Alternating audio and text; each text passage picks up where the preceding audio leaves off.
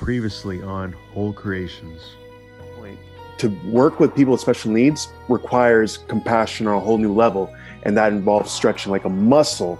You have they like it. First of all, it's a spectrum. We already know this, so the abilities are quite vast, just like everybody else. We all have abilities. We all, you know, having a family member who has special needs teaches you patience. That's what is required.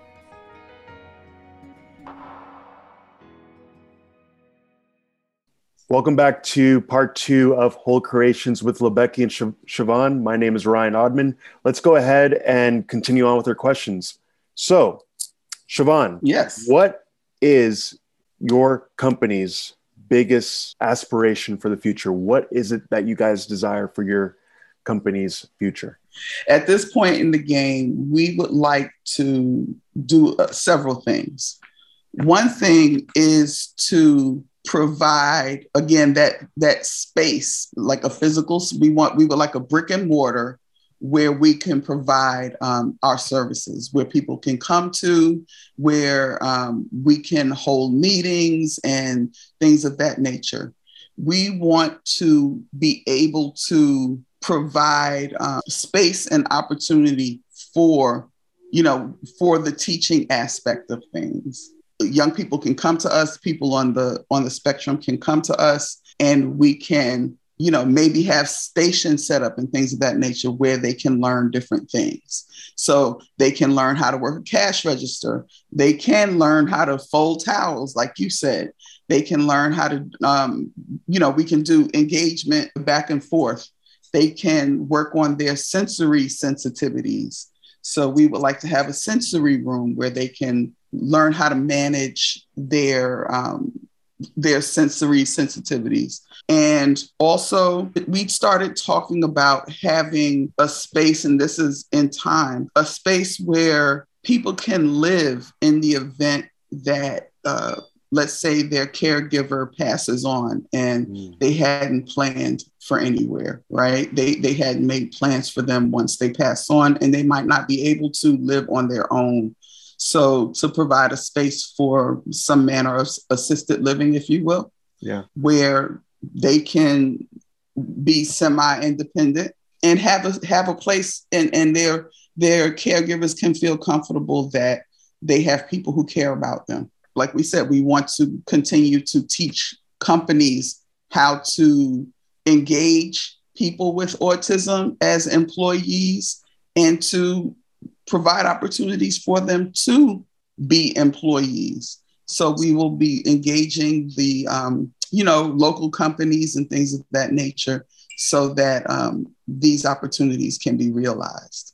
Mm. So those are just what three things, pretty lofty goals, but I think that um, the reality is that autism is here. People are more aware of it. And as we continue to do what we do, we make more people aware of autism. We make more people aware of the abilities of people with autism. And, you know, it's, it's really about relationship building, collaboration, and, you know, and building opportunities. Yeah. Now, Siobhan, is there any encouragement that you would give to workers out there in the field of special needs um, especially those that handle more of the adult crowd. Is there any words of encouragement you want to give? And then, Lebecky, I want to ask you to answer that same question for the parents. Okay. So, um, words of encouragement. Um, you said it before. Really exercise those muscles of patience, and it, it can wear you out you know, because you're not dealing with one thing every day. Every day brings a new set of challenges. And it's really important to engage in some manner of self care. You have to take care of yourself. You have to take care of yourself mentally, physically, and spiritually, hmm. and emotionally. Um, because, you know, we all know that, you know, just working with any any set group of people with um, mental, emotional, physical challenges, it can be very taxing. Um, I would encourage them to uh, continue to learn. So, you know, we're learning new things about autism all the time. Yeah. So I would encourage them to, you know, become a professional in your field. So if if you're a a, a line worker, if you're able to, if you get opportunities to go back to school, get get certifications in certain, mm. you know, in areas related to autism and behavioral uh, management, in you know whatever it is that can um, increase your knowledge base so that you can be better prepared to work with this population, yeah. and you can share that knowledge with others so that everyone is safe and taken care of. Right. Because when, you know, we need to know how to manage behavior, you know, when someone is having a really hard time and having a really bad response to whatever just happened, whatever the antecedent was, we need to know how to, you know, help them to calm down so that they don't hurt themselves or hurt anyone else. Exactly. You know. It's good. I love that. I love that. I love that. Now, Lebecky, do you have anything that you want to respond as well? To the parents, I say, hang in there. It gets better. Each moment is a learning, it's a learning curve. It's a learning curve for you. Raising a child does not come with a book. And autism is not a death sentence. Mm. Not the end of the world. What you put in with anything that you do is what you'll get out. And so when your child is diagnosed with autism, now you you have to find the tools to help them. Yeah.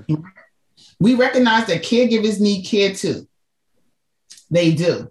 So as Siobhan stated, self-care but it's a learning. You're learning as you go along. So we have to teach our kids who are on the autism spectrum, but you have to remember you can't look at them as being autistic or having autism. They have a personality that goes with that. So you're going to see both, right? Yeah, exactly. It's what you do with it to help them. You have to help them if you are able to remove the autism stigma that other folks put on our kids, yep. you will be able to help your kid.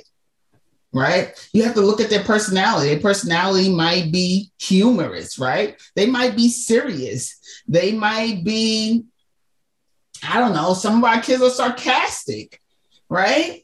But they are going off of your move. Remember, they're yeah. watching your body language, your facial expression, your tone, your approach. They are listening to everything and watching everything that you do in order to respond to you. And you don't even know it. Why? Because you're looking at this kid like, like they don't know what's going on when in fact they do. So they playing you when you think you playing them. right? Because that's what's happening. And so we just have to teach. So it, it's just going back to the, it's just going back to the old way of teaching, right? We teach our kids. I don't even, uh, sometimes I'm confused as to how to explain teaching our kids because everyone teaches their kids, but we have to take that extra step, right? Yeah. It's, it's repetition it's repeating, it's, it's, it's continuous, right? How do you train a kid to use the bathroom? If I don't know where I'm peeing from, if I'm a boy, then how do you expect me to say, hey, I'm ready to be potty trained? Allow me to walk around and see and say, oh, is that where that's coming from? So now I'm ready, right? You introduce me to the toilet. But sometimes we, you know, I've spoken with some parents who because the kid because some things have happened in the bathroom so now the kid is afraid to go to the bathroom. So now you have to reintroduce it. Sing songs. Praise them. Our kids love praise. They love songs. They yeah. sing right? And they also like you to use manners. It works so well let me tell you please and thank you oh you did a great job oh that was great Look at that. You did it. It's just the little things. And, and those things work with all kids. Exactly. I love both of your responses. What came up for me as you both were sharing um, your responses about encouragement. I also want to encourage all the workers or the parents out there is just make sure you have a community of people that you can count on as well. Um, we can't do this alone. we Nope. definitely can't do this alone. And what is very hurtful, what I see in the community of special needs is when there are non-supportive managers in the field. Um, when you want that support, but they may not give it to you. Then there's different reasons why they may not be able to give it because they're tired out. But we all need a set of people that we can have community with, that we can talk and bounce ideas with. And that's what we're do- what that's what we're doing. I'm all the way out here in California. Siobhan and Lebecky are out in North Carolina right now. We're bouncing ideas. We're talking. We don't have all the answers, but the thing is, as long as we have that dialogue and that communication, that conversation, great ideas can happen. So Absolutely. And that's why we started our Autism Optimist Support Circle because we wanted to be that community because there are a lot of resources here in Charlotte, North Carolina. And sometimes when you're new to an area and you're unfamiliar, you don't know. And once you find that one person, that one person will help you get over that hump yeah, with that guidance and direction because we need it. And sometimes our family members don't get it. They don't. But there's there's a few videos out there, Ryan. It's there's one with Carly Fleischmann. It hmm. explains all about the sensory, why they have it explains about the sensory management and why they have the sensory overload. Right. It really does. And there's another one out there called. I, am going to get the other one before we leave off of here. Yep. But there's a book out there about a high functioning young man on the autism spectrum, but he has level one, right? Because that's D- the DSM 5 says that there are three levels to autism yeah, right? Level one, level two, and level three, with level one being the highest. But those who are level one also have level two tendencies. So I may be able to go to school, do my work, the whole thing, walk the whole way, socialize. However, when it comes to repetition, the fact that I go to Sam's Club every Wednesday and Susie's there giving out these meatballs, and today we go there and Susie's not there, I might have a meltdown. Why? Mm. Because I am on the spectrum. And this is what I'm used to doing every Wednesday at five o'clock. right. And no one told me or prepared me that Susie wasn't going to be there today. Right.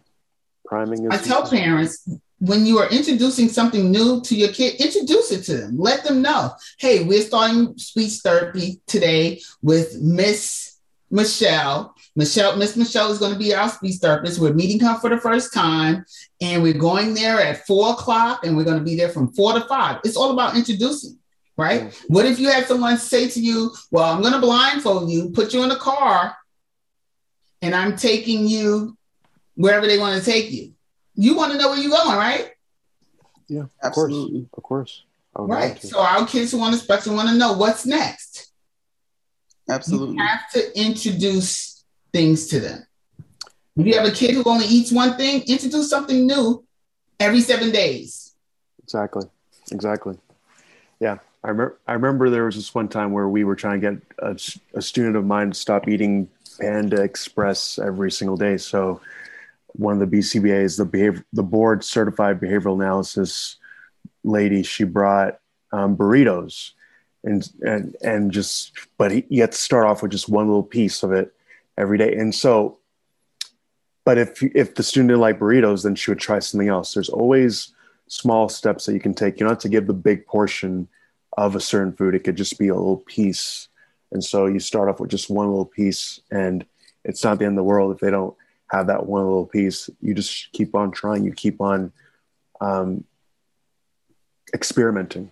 hmm So, And, and I also say, you know, allow them to go shopping with you and mm, to pick out things, to touch things, to see what they feel like, and allow them to cook with you.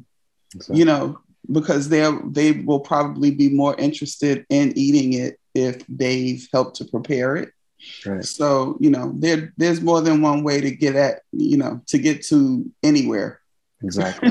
right? exactly. So that's this has been awesome, sir. Thank you. Thank you both. Um, Miss Siobhan or LeBecky, would you both mind talking about your podcast called Autism in Color? We have, you want to talk, Becky? No, no, go ahead. We have a podcast called Autism in Color, where we interview caregivers um, of people with autism as well as people with autism. And um, we are listened to worldwide.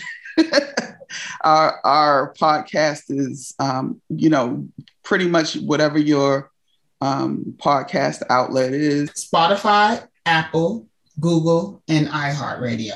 And you can find us there. All right. So please do that. LeBecky, do you have any other words? Right. You can check out our website called autismincolor.com. And from there, you can view and listen to our podcast.